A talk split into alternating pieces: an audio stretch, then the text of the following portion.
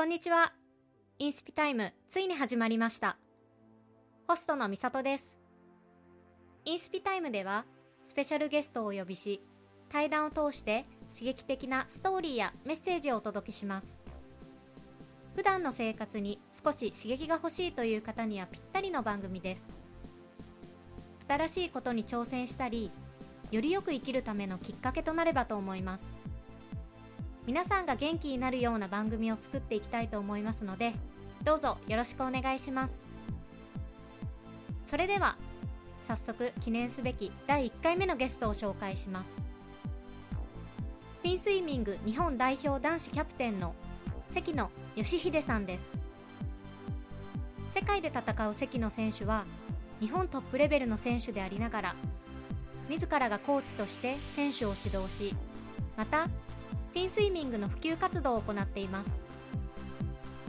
それだけ聞いてもすごいなぁと感心しますが、それらの活動と仕事を両立しているのでさらに驚きです。マイナーなスポーツであるがゆえの葛藤や苦労、与えられた環境の中でどう自分を高めるか、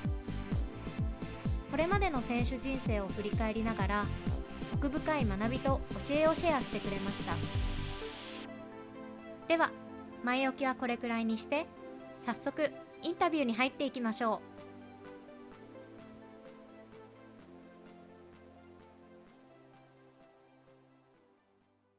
う。じゃあ今日はよろしくお願いします。お願いします。まあ、今日はあの関野義秀さんに来ていただいて、はい、えっとまあよしくんっていつも呼んでるから今日もよしくんでいこうと思うんですけど、はい、よしくんはフィンスイミングの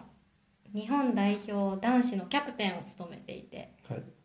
で日本記録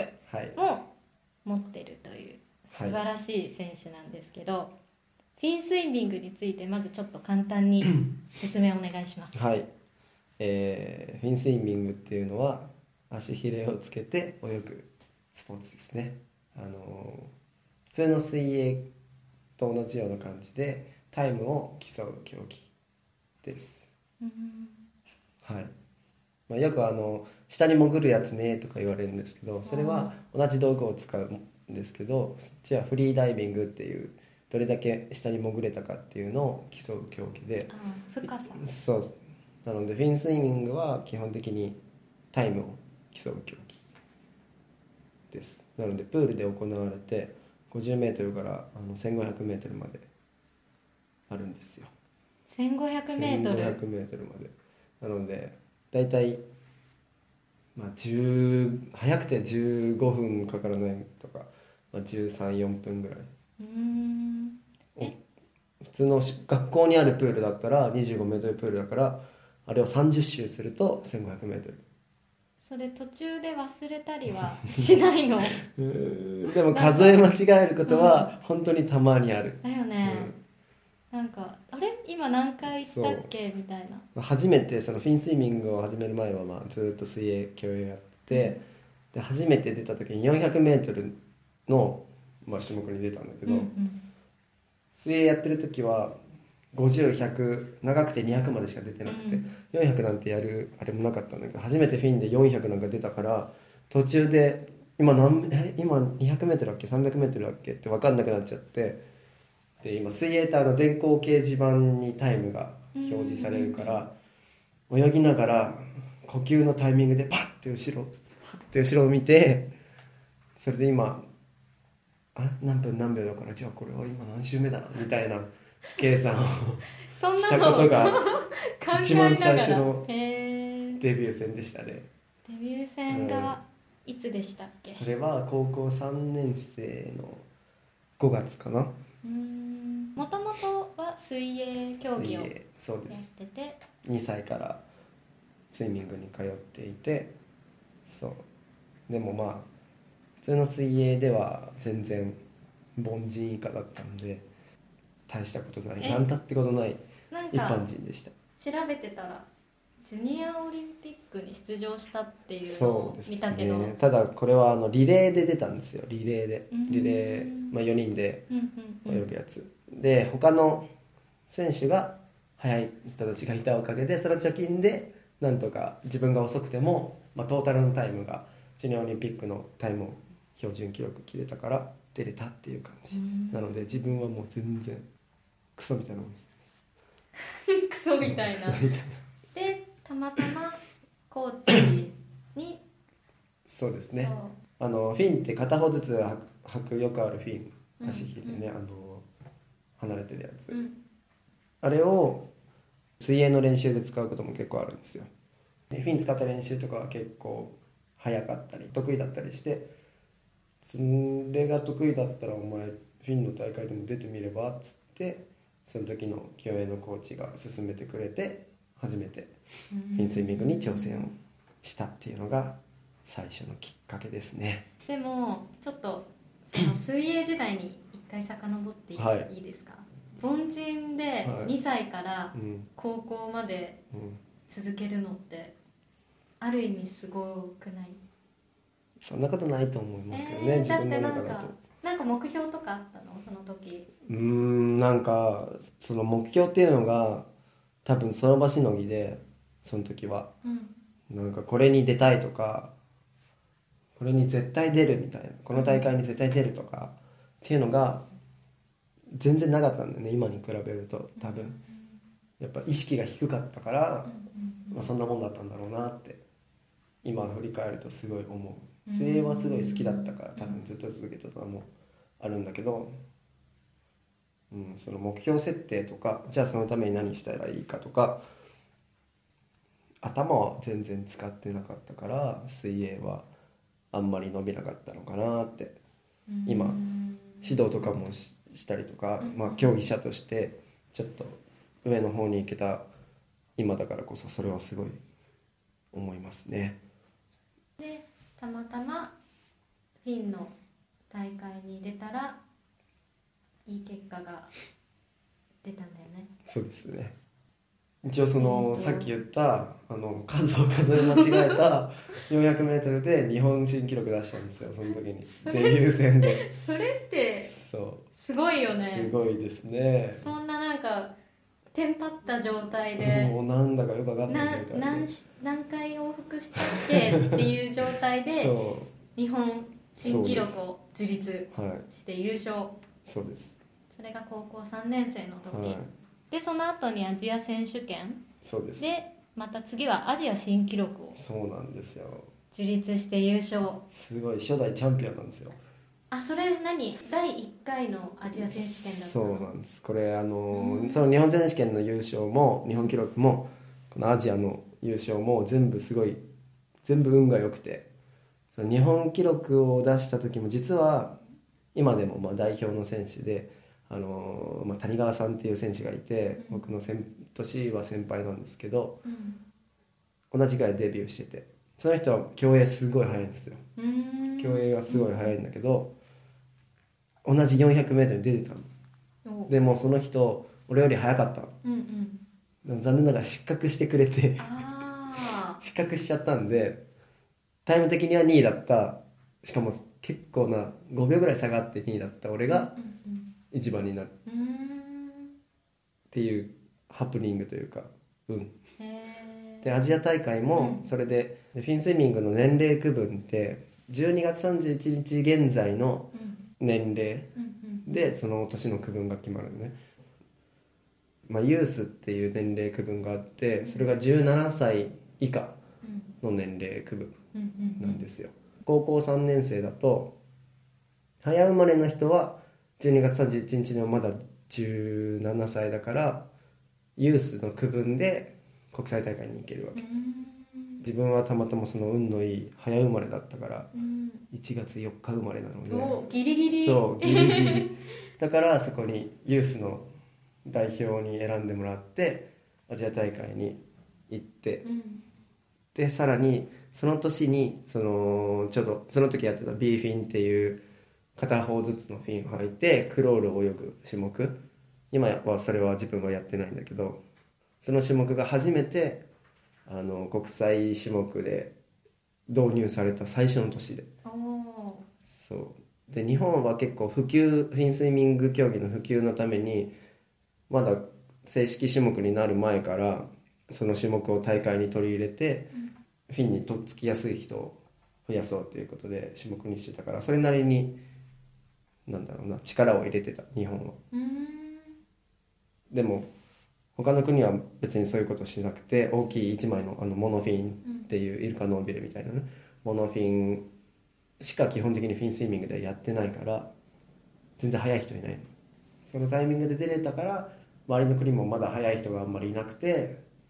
ひゃくぶんのいちびょう差で最終日のにひゃくメートルの種目で優勝することができたんですよ。すごい。もうドラマチックなレースでした。うーん、でもその後もね、ずっと日本新記録樹立したり、そうですね、日本代表としてもやっていたんですよね。はい、そうです。うーん、その B フィンの種目っていうのがやっぱり競泳のスキルがすごい直結する種目で、フィンを履いてクロールを泳ぐ種目だから、クロールが速い人はやっぱ速いんです。どんだけなんかフィンのテクニックが差があろうとも、やっぱりだからさっきのその谷川さんとか、もう一人当時あの長谷川さんっていう、その人も同じタイミングで始めた日本代表のキャプテン、総キャプテンの人は競泳もすごい速くてフィン始めて、だからこの時はたまたま私は勝ったけど、これ以外も B フィンの種目はいち、にいがその人、そのふたりでさんいがちょっと離れてる私みたいな。どう頑張ってもこの人たちには勝てないなってずっと思ってて、でどうしたらいいかなと思った時に、その、まあ、モノフィンの種目に転向することにしたんですね。あ、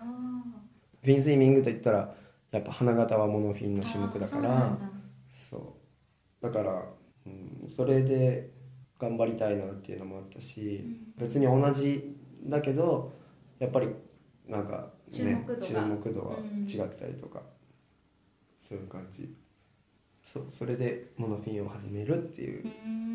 きっかけになったんですよね。でも逆に出会えてよかったよね。そうですね、ここまでこれるっていう結果残せるようになって、うん、そう、その時にやっぱ速度が全然違くて、うんうん、例えば ごじゅうメートル の、まあ、これはぜひ知っておいてほしいんですけどね、 ごじゅうメートル のタイム、あのオリンピックとかで使われたあの長いプールね、 ごじゅうメートル プールを用意どんでバーって向こうまで行く ごじゅうメートル の種目の世界記録を比較すると、競泳の、えー、世界記録、クロールの ごじゅうメートル 男子の世界記録が、まあ、大体にじゅういちびょうぐらい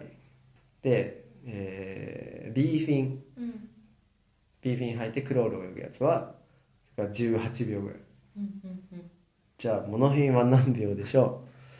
う？質問？はい、クイズ。クイズ。競泳はにじゅういちびょう、うん、B フィンはじゅうはちびょう、モノフィンは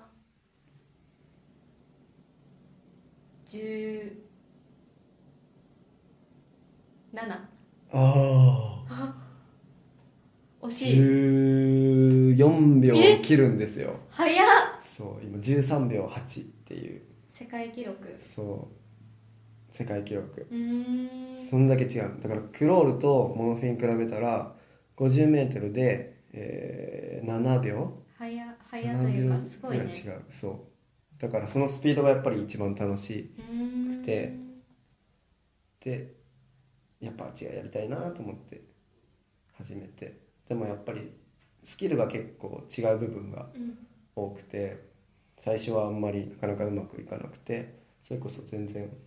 表彰台とか日本でも全然上の方じゃなかったし。あ、そうなんだ。そんなところから始めて、うん、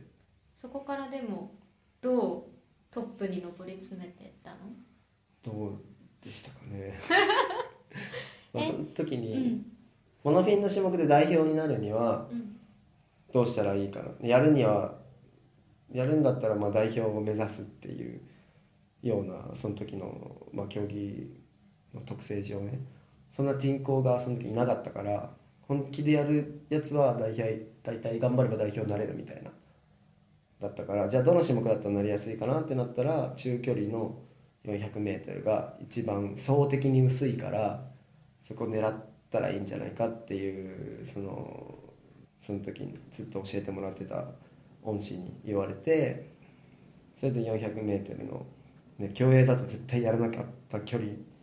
をやることになり、そこから本当にいろいろ教えてもらったりとか、あのまあその先輩と出会ったことで、その人も日本代表の選手で、その当時からで、その人たちの知り合いの本当日本代表の人たちと一緒にこう練習をさせてもらえたりとか、すごいいい環境に入れてもらって、そこでずっとやってて、初めてにねんめぐらいでそう 初め、初めて代表になることができて、そこまではなかなかちょっと時間はかかって、まあ、にねんがにねん聞いたら短いかもしれないけど、にねんで代表ってまあでもそこの期間はやっぱり唯一代表になってない期間だったから、その頃は割と下積み時代っていう感じは今思い返すとあるかなっていう。代表になったのが何歳の時？えーとまあ、ユースの代表じゅうはちだから、その次こう大学さんねんせいの時かな。ちょうどその頃あの専門学校にねん卒業して、鹿児島の鹿屋体育大学というところに編入学をしたから、そこでひとりになったんですよ。今までこっちで東京でみんなと一緒に練習してたのが、それで今度はなくなって、あー、フィンスイミングをする人がそう誰もいない、ひとり、そう九州にひとりぐらいの勢い、えー、それぐらいで、だからプー練習も自分で全部考えたりとか、まあ、プールが空いてる時、授業が入ってなかったりとか、水泳部が使ってない時にで、なおかつ自分の授業がない時間にプールで一人で練習して、もうコーチもいなければ監視員もいないし、もう本当に水がこうあの横のオーバーフローに流れてく音と機械音しかしないようなところでずっと練習をしてて、その時に、まあ、結局鹿児島にはそのよねんかんいたんだけど、うん、その期間は結構なんか成長したよねんかんだったかな。あ、全部一人でメニュー考えたり、タイムもそう自分で測って、そうタイムがまあ友達にすごいお願いをして、そうタイムとか動画を撮ってくれる時は時々あったりとかして、本当にあの人たちには非常に救われたんですけど、それもいない時は自分でストップウォッチを持って泳いでタッチする時に泳ぎながらストップウォッチを押してみたいな、それでもそうセルフでやって泳ぎながら地味な地味、地味な練習を一人でずっとやってて、そうでもまあその時に思ったのが、やっぱ一人でやり続けるのはやっぱ厳しいんですよ。だからみんながバリバリ超いっぱい泳いでるような練習を一人でやるのが結構厳しいから、どうしたら楽して速くなれるかなっていうふうにすごいよく考えるようになって、そこからやっぱ授業でこう、まあ、体育学部だったから本当スポーツ系の授業が多くて、そこで授業でやったことをじゃあ今日の練習でちょっとこれ水泳に置き換えてやってみようとか、一人だからこその自由度もやっぱあるから、そこをうまく利用してみんながやってないような練習を自分で考えたりとかして、いろいろやって完全に、まあ、ほぼそういうオリジナルなやつで、その後も代表をキープできて記録も更新できたから、そこは結構自分の中で自信にもなってるし、うん、なんかその時の考え方とかってみんなに伝えられるものがあるかなっていうのはありますね、うん。まあ、フィンスイミング自体結構まあ競技環境としては他のすごいあの多いにメジャーなスポーツ比べるとやっぱりできるところも少なかったりとか、練習できる場所とかも大会も少なかったり、いろいろ制限されることは多いんだけど、でもその環境でやるしかないから、うん、やるんだったら、だからそこは鹿児島に行って一人ぼっちなのも一緒で、もうその環境で与えられた中でやるしかないから、うん、その中でどうやろうかなって考えることっていうのは、まあ、競技じゃなくても仕事とかでも、うんうんうんうん、すごい重要なスキルを身につけたなって思いますね。そうで、今話で出てきたこのフィンスイミングはマイナーなスポーツなんですけど、うん、そんなことないよえ今はねでもすごい普及に力入れてて、うん、テレビにも出たりして、そうですね、はい、それでちょっと私はテレビを見ないのであのあんまり知らないんですけど今度じゃあ録画見せるからあお願いその時の話を聞かせてください。うん、そうですね、あの ティービーエス の炎の体育会 ティーブイ っていう番組で、まあ、フィンスイミングの企画をやってくれていて、もともとは、えーまあ、フィンスイミング界で一番有名な藤巻さつきちゃんっていう非常に可愛いね、女子の選手がいるんですよ。その子もフィンがすごい向いていてセンスがあって、うん、でもう中学生なのに代表に選ばれるぐらいすごい大人の中でそう全体で、えー、すごい選手で、うんまあ、そのすごい可愛い中学生が日本代表みたいな、うんので結構話題になって、その大会 ティーブイ でいろいろ企画があって、最初単発でいろいろこうゲストに出て、で芸人さんと対決とかいろんなのやっていて、でそういうのが続いてって、今度はじゃあ芸人さん芸人さんが実際にもうフィンスイミングに挑戦するみたいな企画になって、それで指導させてもらうことになったんですよね。でまあ結果はそうあのオードリーの春日さんとチュッチ・ダビッドソンさん、あとは、えー、と他のマスターズのマスターズって大人の年齢区分でこう区切られてて、その年齢区分の代表が行く大会があるんですよ、うん、でそこのその区分で行った後ふたりの人でよにんでリレーへ出てワールドカップで銀メダルを獲得っていうところまですごいですよね。行ったんですよね。もともとその前の年にもその企画があって、それこそ僕のその先輩大先輩の私がフィンをこうよんひゃくなんかをやるきっかけになった、うん、あの池口さんという先輩がいて、その人が前の年はメインで春日さんを見てやってて、で銅メダルを取ったんですよ、その前 の, 大前の年 の, その大会で。で今年はさらにやっぱもっと番組の企画としてよくさせるにはそれ以上取らないといけないよねっていうのとで新しい形にするにはどうしたらいいかっつって、そのじゃあ芸人をさらに入れてやろうみたいなでなって、その選考会、日本の国内の選考会の時では、あとはその春日さんと純一さんだけじゃなくてマサトさんとか体育会 ティーブイ の、まあ、メンバー、水泳体育会水泳部っていう一応あの番組の中で水泳の人たちがいて他にも出たんですよ、うん、その中で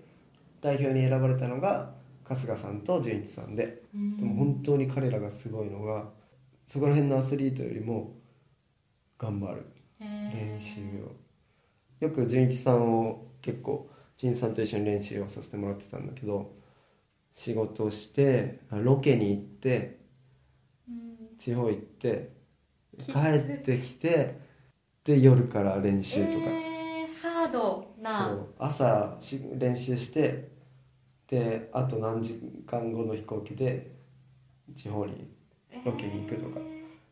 その中そんなスケジュールの中でそうその本当にきついスケジュールの中で時間ちょっとあったら練習して、最大で大会前もじゅういちにちだっけなくらい連続で毎日練習してたりとか、やっぱそういうのを見ていろいろ刺激受けたりとか学んだことも多かったんですかね。うん、マンツーでまあ基本指導するから、うん、やっぱこんなにフィンのために頑張ってくれ、まあ、フィンのためかどうかは知らないけど、うんまあでもこうフィンをこんなにこの人がやってくれてるっていうのがやっぱすごい嬉しかったし、なんとかここまでやってるしスタッフさん、まあ、番組としてもうまくいくようにどうにかこの人を早くさせないといけないなっていうのもあったりとか、だから指導者としてはなんかすごい勉強もさせてもらったし、あとは芸能界ってこういう感じなんだなっていうのをいろいろ知らなかったことも知れたりして面白かったし、えー、春日さんもあのレスリングとボディービルとフィンスイミングと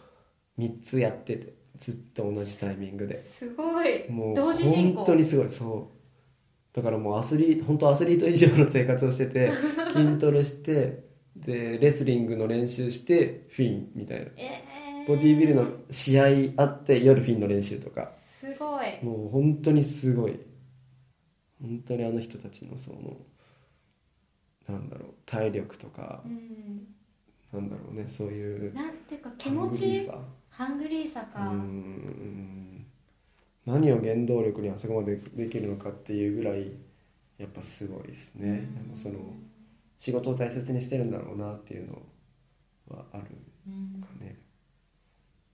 うん、でそういうのをやって今あれ母校母校というか、そうですね、専門学校、はい、通ってた専門学校で講師を務めているということで、そうですね、そうです、はい、そうです。フィンスイミングを普及させつつそっちの、ね、まあ、フィンスイミングだけやっててもやっぱり仕事じゃないんで、うん、生きていけないんですよ。生きていくために仕事しないといけなくてそう、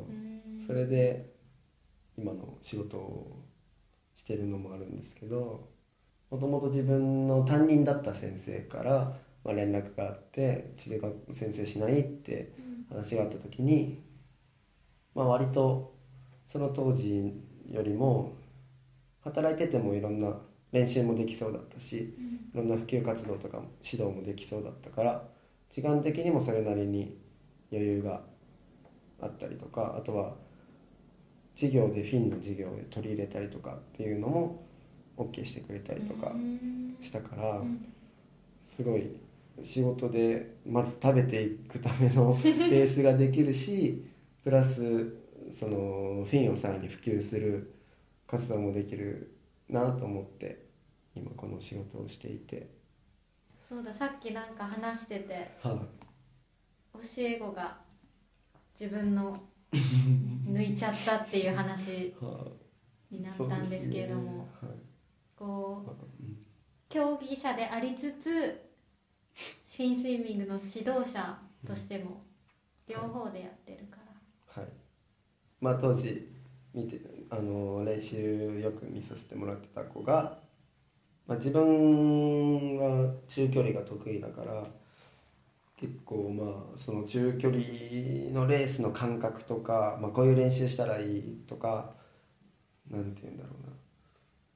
コツとか勘の部分もこう表現をしやすかったりとかしたから、指導も結構そっちの方が当時は得意で。で、まあ、自分がこれはやった方がいいだろうって思うこととか、自分の中でやってきたこととか、まあ、本当に自分の中でこれが全てだと思っていることを、自分もやりたくないようなことをその子にはや、まあ、みんなにはやらせていて、うん、でまあ結果どんどん速くなってくれて、ついに自分の持ってた日本記録をとな同じレースで隣のコースで抜かされるっていう、うわー、うん、もうすんごい複雑な気分でしたね、その時は。それでも抜かれた後でも指導では手を抜かずにやってて、まあそうだと思いますよだ、うん、まあ指導は指導でやってるので、指導者としての自分と競技者としての自分は線引きをしてやってるんで、まあ負けたくないですけどねやっぱり負けず嫌いなの？負けず嫌いですね、うん、でも負けず嫌いじゃなかったらここまでやってこれないかまずそう、このトップアスリートとしてどうなんだろうね、うん、なんで鹿児島に一人でいた時にあんなに頑張ってたのかよくわかんない、うん、今思い返すと、ね、試合とかはこっちに戻ってきて試合に出たりとかはしてて、うん、でも練習は常に一人で、そう鹿児島で金曜の授業が終わって飛行機で実家に帰って、で土日試合して日曜の飛行機で帰って、うん、また月曜から授業を受けてみたいな。飛行機代がね、それ全部実費だよね。もちろん。で世界の大会とか出るのも全部実費で行って、飛行機代、ね、宿泊費も、はい、全部ですね。ジャージも全部ですね、うん、まあでもやりたくてやってるからしょうがない部分はあるし、なんかどのスポーツもやっぱ代表になったらお金もらえるとかっていうイメージがなんか一般の人は結構あったりするんだけど、実際そんなことないんですよ。結構メジャーなスポーツも有名な選手も実は自分で遠征費払ってる人もいたりとかして、スポンサーがいっぱいついてるとかっていう競技だったりとかすると、まあそれなりにサポートは良かったりするけど、でも大体の競技が意外とそうでもなかったり、だからまあ個人にスポンサーがついてる人とかは多分そのスポンサーがお金出したりとかしてくるけど、もしいない人とかは多分実費、実費で出してる人も多分スポーツ界は多いと思う。日本のスポーツ界がやっぱりあんまり、日本ってスポーツにお金を使わないからそこら辺はやっぱちょっと難しい部分ではあるから、まあ、でもその経済的な面が原因で、例えばフィンをやりたいけどできないとか、これ以上続けられないっていう人がいるのはちょっとね、かわいそうというか寂しいから、そういうのを、ね、少しでもなくせるようにしたいなって将来は思ってますけどね。だから、うん、ビンスイミング応援してくれる会社がいたりとか企業がいたりとかすれば、ぜひなんかね、こっちも、まあ、マイナーだからこそ、あのー、できることってすごい多くて、うん、メジャーなスポーツだとやっぱ制限が強いから、あんなことやりたいこんなことやりたいっつってもなかなか難しかったりするんだけど、うちらみたいにまだ発展中の競技は、デベロッピングの競技はあのー、結構自由度が高いんだよね。今英語いやまあ、なんていうの、発展中つうか、うん、まあデベロッピングな感じ、うん、合ってると思う、うん、なものはそう、自由度が高いから、うん、ではメジャーなスポーツだとこういうスポンサー、じゃあ応援するよって言ってくれた会社に対して、なんかじゃあこういう露出をしてねとか広告してね、うん、それじゃあその額じゃできないなとかっていうのも、あのー、ちっちゃい、まあ、うちらみたいな競技だとそういうのができたりとか、うん、選手こういうことできますとかがあったりとか、そういう自由度が高いから、そういうところをうまくこうマッチングできる企業とかがあって発展していったらいいかなって思うよね、うん、ちなみに今スポンサーはついてるの？よし君に一応、あのー、応援していただいております。あ、あのー、サプリメントを提供していただいていて、はい、あ、はい、今あのぐんぐん成長して、もう今じゃあすごいメジャーになったアルプロンっていうサプリメントのメーカーがあって、もうそこにずっとプロテインとかサプリメントを毎月提供していただいてサポートしてもらってます。別にそのプロテインとかはフィンスイミングの専用とかじゃなくて、違います。もうプロテインとかそういうのを必要とする競技者、アスリートたちに、はい、もう一般人にも、一般人にも重要ですね。あ、そうなんですね、はい、ここちょっと密かに宣伝する。今現代人はプロテイン、タンパク質が足りてないんですよ。食事からは取れないの？食事からでも取れるんだけど、やっぱりタンパク質をあんまり取らない食事になっちゃってる、うん、たりとか、タンパク質だけいっぱい取ろうとすると余分な脂質とか糖質とかまた追加物もいっぱい摂取することになっちゃって、うん、トータルで見るとバランスが悪くなる、肥満になりやすくなっちゃう、うん、だからサプリメント、まあ、プロテインとかを使うのがすごい一般人も重要なんですよ。特にねダイエットとかはね、うん、本当に重要ですよ。そうなんだ。筋肉がつかないと痩せないですから。食べないと痩せないですよ。うーん、そういうのもなんかやっぱり大学とかでも勉強したんですか？そうですね、栄養学はすごい好きで、一人暮らししてたのもあったから、うん、それこそ授業でやったのを取り入れたりもできたから、もう楽しかったですね。前の仕事の時、うんうんはい、こう忙しかった、はい、そうですね、そう一緒に実はね前職、ね、同じ職場で出会ったんですけど、うん、もう忙しそうにしてたよね。なんかそうでした。忙しそうというか、結構こう仕事が終わると練習、これから練習、夜練習とか、そうですね、ピン持って会社に来たりとか、うん、たまにしてたりとか、邪魔でしょうがないこういうふたつを両立することってすごい大変だと、普通の仕事があって、うんうん、アスリートとしてもやって、時間の管理とか自分の体調の管理とか、そういうのってどうやってたんですかね。難しかったですねまあでもあの仕事が忙しければ忙しいほど、うん、その競技の方もやっぱりかけられる時間は本当に少ないけど、質がすごい高くなったなってその時は思い返すと思う、うん、から例えばまあ仕事大体まあ帰れるのが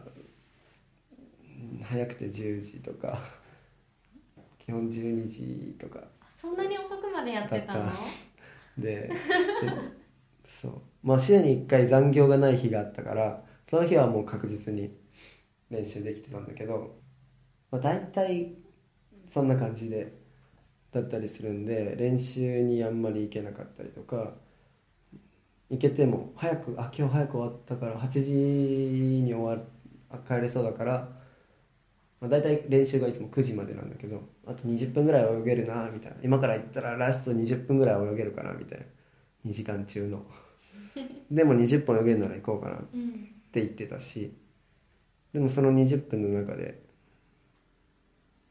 ここだけを意識してやろうっつって、結構集中力高めて質高くできてたから、やっぱり何か忙しい、仕事が忙しいんだったらその分競技の質も短い中で上がっていくかなっていう、複数のなんかがねこういろいろあった時に、仕事、競技、プライベート、他のなんか仕事、もうそれぞれがダラダラしちゃうとこう全部ダラダラしちゃう。でもなんか一つの歯車がすごい素晴らしく円滑に高速に回ってると、他のものもそれにつられてどんどんいい回転になっていって、 う, うまく歯車が回っていくから、忙しい中でもできることってすごいあるかなと。逆に仕事が楽になって時間ができすぎても、それはそれで今度もしかしたら質が、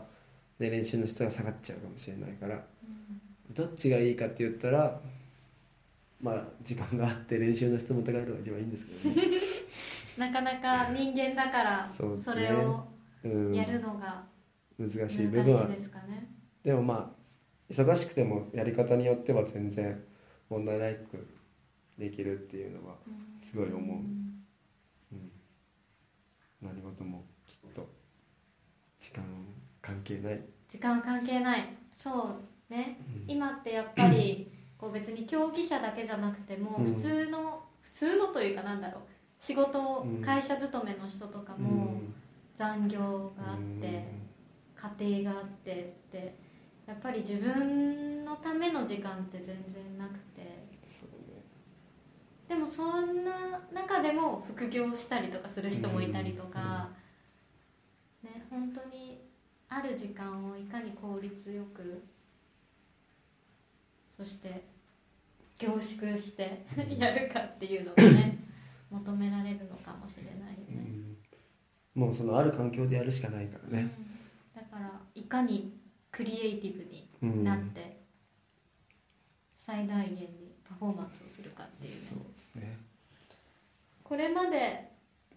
一番大変だったことは何ですか？一番大変だったことは何だろうね、うん、あんまり覚えてないっ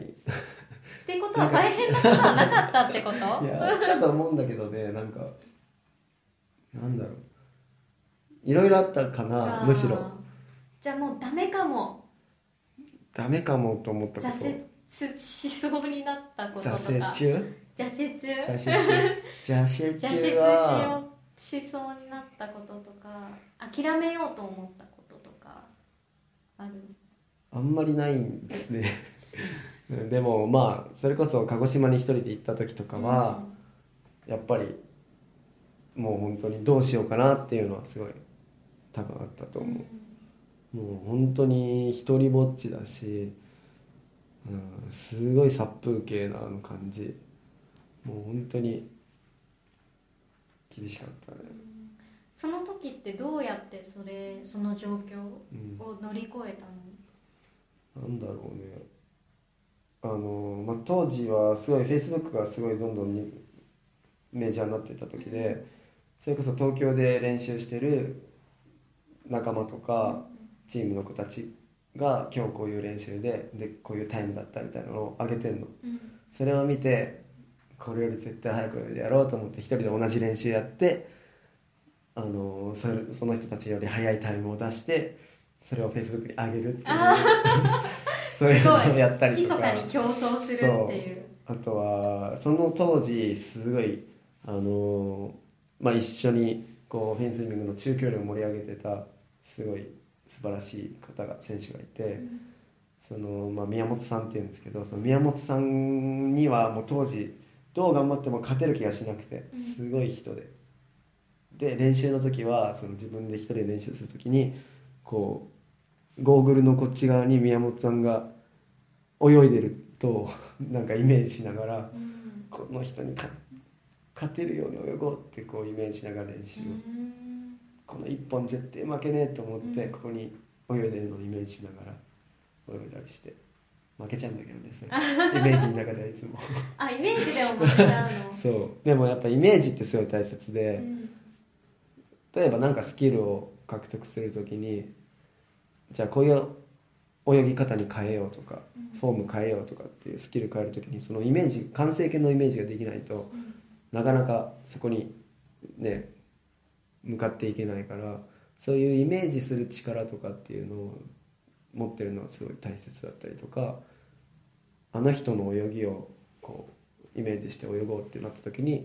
ぱりその人をイメージできるかどうかって結構違ったりとか、その人をどう観察できるかとか、観察する能力とかもすごい重要だと思うから、それはすごい大切だと、見る力すごい大切だと思う。まあ、それフェイスイミングに限ったことじゃ、うん、いろんなことでも、うん、やっぱりそういう目標がクリアに、完成形とかなりたい自分とかそういうのがしっかり描けてた方がそこに向かってや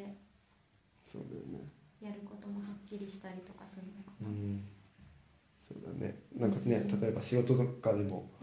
ゴールが分かってれば、あっちはそのためにまた逆算もしやすいと思うし、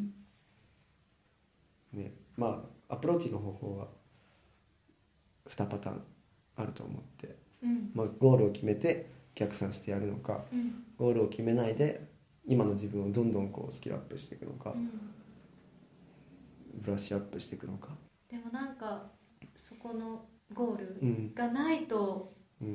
難しいよね、うんうん、そうね、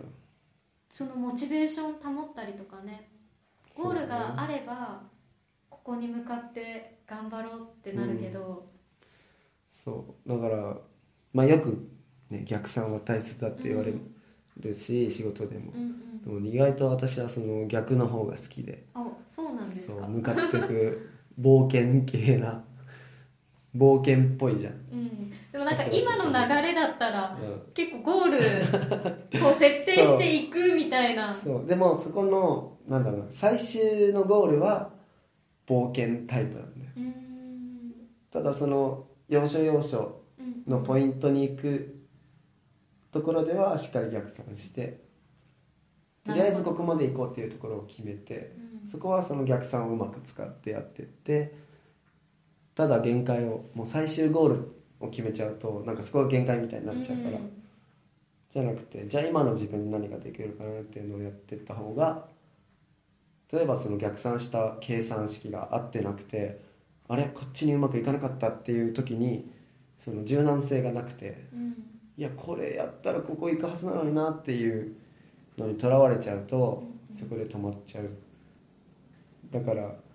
ある程度のイメージを持っといて、うん、なんだろうな、こう常にフレキシブルな感じで対応できるような、なんかね、そうだよね、方法をやっていくのが一番ベストかなって。もしなんかガチンって決めたゴールがあったら、うん、うまくそこに行けなかった時に軌道修正が、ね、そうそうそうできなくて、結局そこで諦めちゃったりとかするけど、うんうん、そこができるような、うん、そうですね。だから指導する時とかも、うん、私はコーチングをすごい大切にしていて、うんうん、ティーチングとコーチングって違うんですか？違うんですよ。な何が違うんですか？ちょっとあれなんですけどね、まあ、ティーチングっていうのはちょっと巻いていきましょう、はい、教えるだけ、うん、何か何か教える、もう全て教える、うん、コーチングっていうのはコーチの語源があるんですけど、あのブランドのコーチあるじゃないですか、うん、あのマークって分かります？ C C しか分かんない。あの馬車があるんですよ。あ、あるね、馬車ある。そうもともとコーチって馬車で人をそこ送り届けるって意味だったの、うん、語源。あ、そうなの？そうだからコーチって意味はその人を導くっていう意味なの、コーチって、コーチングって、うんうん、だからこれはこうやるんだ、こうやれっていうのはティーチング、うん、こうするにはどうしたらいいかなって投げかけて相手に自分でそれを考えさせて導くのがコーチングだ、うん、だからコーチングはしっかりこうティーチングだけでこう来てる子っていうのはさっき言ったその軌道修正ができない、自分で考えられないから。でもコーチングをされてきた子はそうなった時に自分であこっちに行った方がいいなっていう自分で考える能力があるから、コーチングっていうのがすごい大切で、ただ指導現場にはねティーチングがやっぱ多いんですよね。やっぱティーチングは日本独特なのかな。結構日本小学校から、うんうん、そうだね、中高校とかやっぱり詰め、詰め込みというか、うん、これをやりなさいあれをやりなさいって言ってあんま考えれるような機会がないのかもしれない、うん、なんか別に今のカリキュラムでもすごい全然壮大な話になっちゃうけど、うん、そんなのでも別にできると思うよ、コーチングは、うん、でもコーチングって一個のスキルというか学問だから、ちゃんとコーチングの方法を分かってる指導者じゃないとそもそもいけない、うん、だから、まあ、先生とかもそうだしコーチとか、まあ、ティーチャーもそうだし、その人たちがもっとそのコーチングっていうものをちゃんと理解すれば、今のカリキュラムをじゃあなんで私たちってこれ勉強しなきゃいけないんだろうってちゃんと考えさせるようにできれば全然いいと思うんだけど、やっぱそういうところのなんだろうね、人材の養成とかがもうちょっと日本は良くなっていくといいんじゃないかなって思います。じゃあやっぱりよしくんが指導するときはコーチングで、そうですね、うん、教えて教えてというか、そうもうその子が一人でもコーチがいなくても全然できるぐらいがやっぱ最終目標です。じゃあもうそろそろあれかな、時間が時間押してるけど、うん、次来ないからいいのかな、うん、来ないっしょこの時間来んのもね、ね、これだけは言っときたいとかは何か？これだけは言っておきたい、うん、フィンスイミングをぜひ応援してもらいたい。あ、でもねみんな知ってるからね今ね。そうだからあの頑張ってこう今の選手たち中心になって普及活動して、うん、でもういろんな人が知ってくれる世の中になってっていう認知の拡大っていう最初のところはだいぶクリアしたと思う、うんうん、次のステップとしては、まあ、そのやりたいっていう人を増やしたりとか、そのやりたいって言ってくれた人を受け入れる体制が今なかなかできてなくて、うん、そこを作っていくっていうのが課題、うん、あとはフェンスイミングからどれだけなんか価値が生まれるかっていう、そのフィンスイミングの価値を向上させるっていうのを今目標に、今年のにせんじゅうはちねんの目標に掲げてやってます。フィンスイミングをこう価値の向上とか普及活動って具体的にどういうことをやってるんですか？うんうん、普及活動としては、まあ、あのいろんなプールとかを回って体験会とか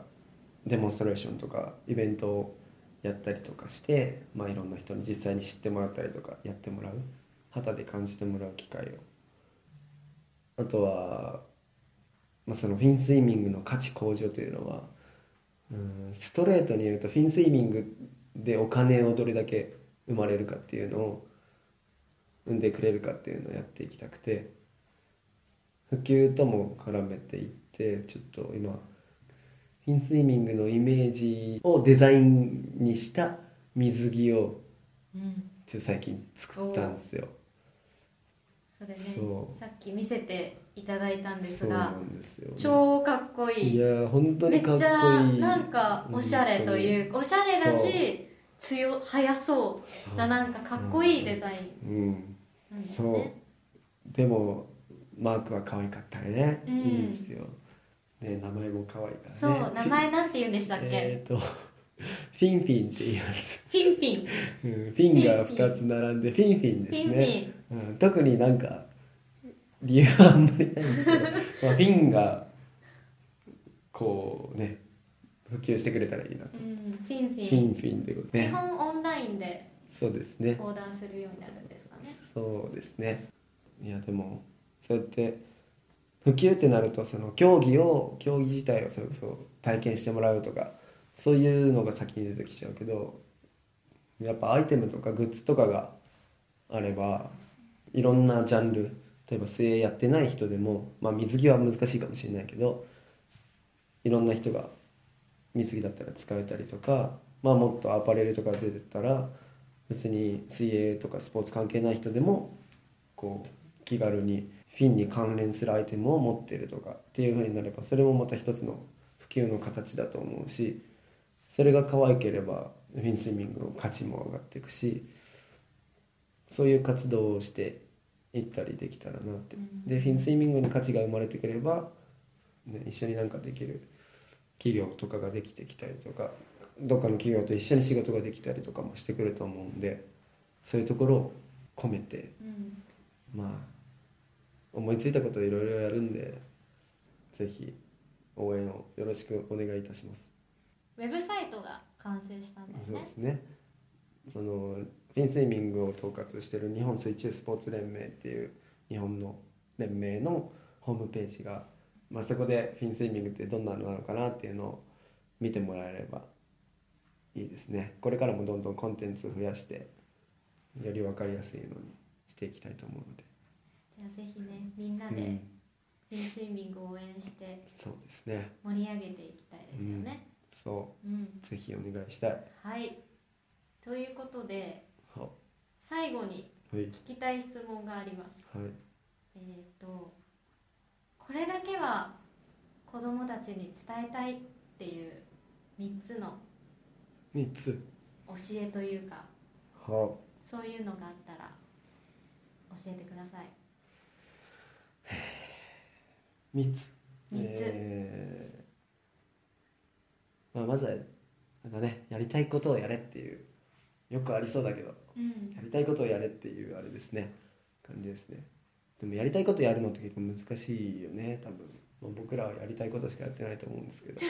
まあやりたいことを、いやでもやりたいことはできないのが世の中だよなって割り切ってる人が多いから、そこをそうじゃなくてやりたいことをやるにはどうしたらいいかなって自分で考えられるような風になってほしい、うん、でまあそれと一緒で、まあ、自分でしっかり頭を使って行動をする、頭をちゃんと使ってほしいかな。周りと同じ、こういう今までこれが常識だからこれをやるじゃなくて、本当にこれって正しいのかなって自分の物差しをしっかり思ってほしい。あとはなんだろうね、まあお金稼いでフィンスイミングに投資してほしいかね子供に、子供にそんなことを求めちゃう。うん、まあ、どうやってお金稼ぐの？何でもいいよ。何でもいいから。稼いでくれれば。とりあえず稼いで。うん。何でもいいから。もうよし君の最大の目標というかあれはやっぱりフィンスイミングの普及がやっぱりそこにあるから。うん。まあ、自分の、まあ、そうそれがやっぱあるから。自分の軸がそれであるので何事も楽ですね。なんか決めるのに、自分の一歩歩くのにも座り方だろうが姿勢作りだろうがもう常にフィンスイミングのこれにつながるからこういう風に歩こうとか、じゃあ食事もこれ競技のためには何食べたらいいかなって考えたら決まるし、もちろん食べたいものがない時とかね、何食べようと思った時とか何でもそういう物差しがあると本当に楽なんですよ、うんうん、だから楽な人生ですねでもやっぱりそれを見つけるのも難しいし、うん、でよし君がこうやって見つけられたのは今までそうやって、うん、こう突き進んできたからっていうのもあるんじゃないでしょうかね、うん、でもやっぱりそういう機会を与えてくれるのは周りの人だから、やっぱ人との付き合いってすごい、そうだね、人の金はいいや、人との付き合いを大切にしろ、はい、みっつめ、みっつめ、はい、はい、どうぞ。もう人との付き合いを大切にしろっていう、ね、それが一番大切かな、うん、一期一会です本当に、一期一会、うん、なんかそれこそ水泳界ってすごい知り合いの知り合いは知り合いみたいなすごい多くて、つながることが、あとはまあ社外に出て結構いろんなジャンルの職種の人とかとお話しした時に意外とつながりがあったりとか、やっぱ人のつながりってすごい大切だなって当たり前だけど強く思って、でそういう人たちがきっといろんなヒントをくれたりとかいろんな出会いをまたくれたりするんで、やっぱ人とのつながりっていろんな面で大切で助けられることが多いですよね。でもね、うん、自分も助けてもらって助けてもらってばっかりですよ。あ、本当に、うん、でもこれ今はねこうやってフィンスイミングの普及に全力を注いで、うん、未来のフィンスイマーたちがのびのびとこの競技をやっていけるように、うん、そうですね。でもね、そうフィンスイミングやりたいっていう人がお金が原因でできないとかじゃなくて、うん、すごい世界と戦える日本人が何不自由なくできるような社会を作りたいですね。はい、はい、ありがとうございます。はい、ということでひとりめのゲスト関野義秀さんでした。皆さん最後まで聞いてくれてありがとうございました。これからもいろいろなことに挑戦していく関野選手を Twitter、Facebook、Instagram でフォローし、みんなで応援していきましょう。